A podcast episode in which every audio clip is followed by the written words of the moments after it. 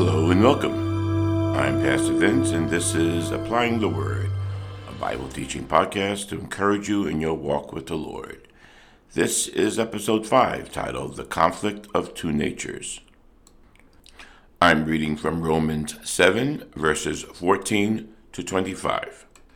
So the trouble is not with the law, for the law is spiritual and good. The trouble is with me, for I am all too human, a slave to sin.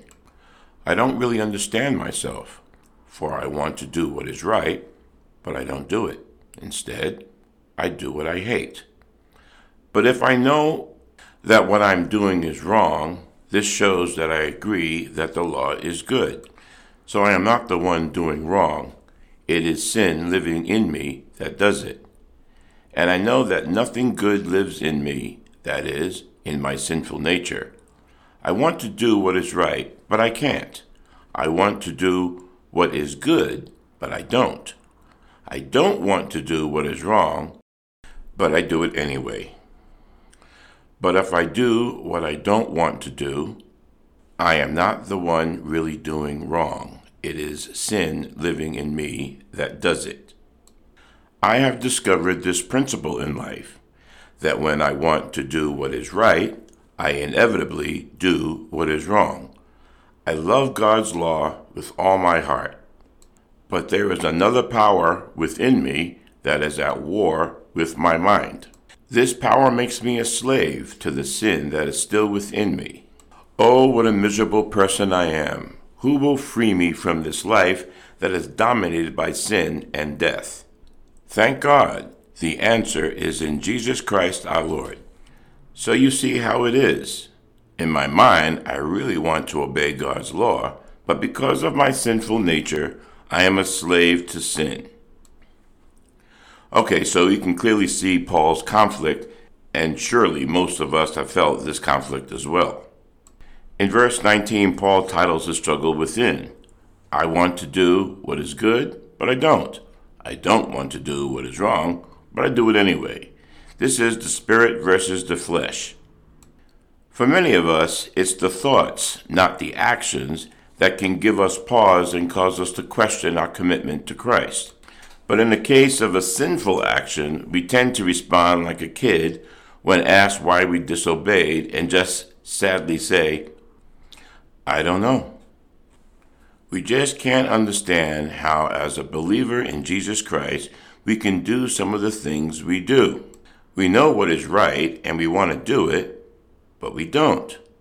We know what is wrong and we hate it, but we go right ahead and do it anyway. You can probably think of a number of illustrations of it.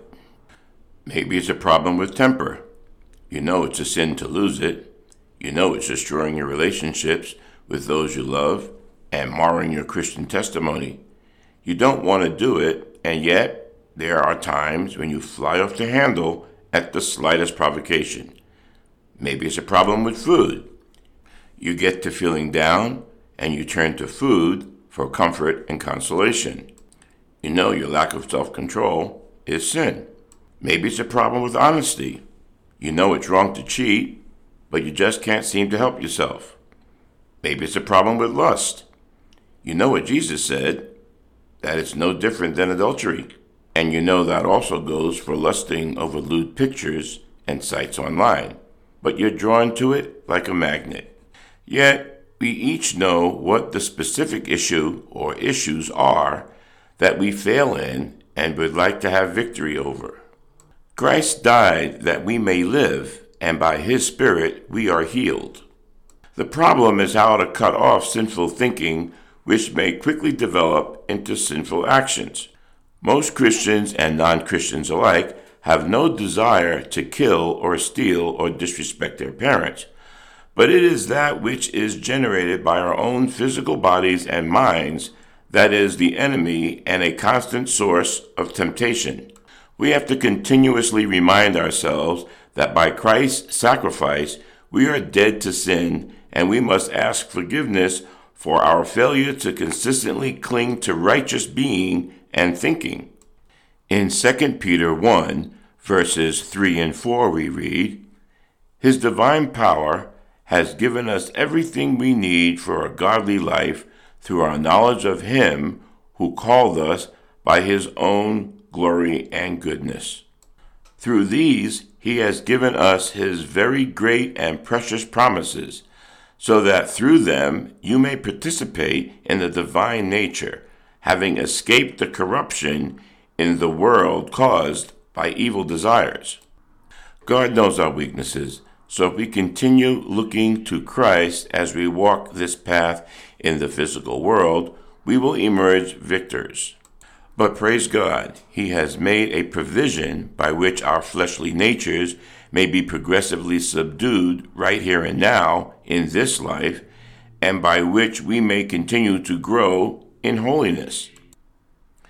May you always feel the presence of the Holy Spirit in what you think and say, and in all you do, and may your walk reflect your love for Christ and your desire to apply His Word.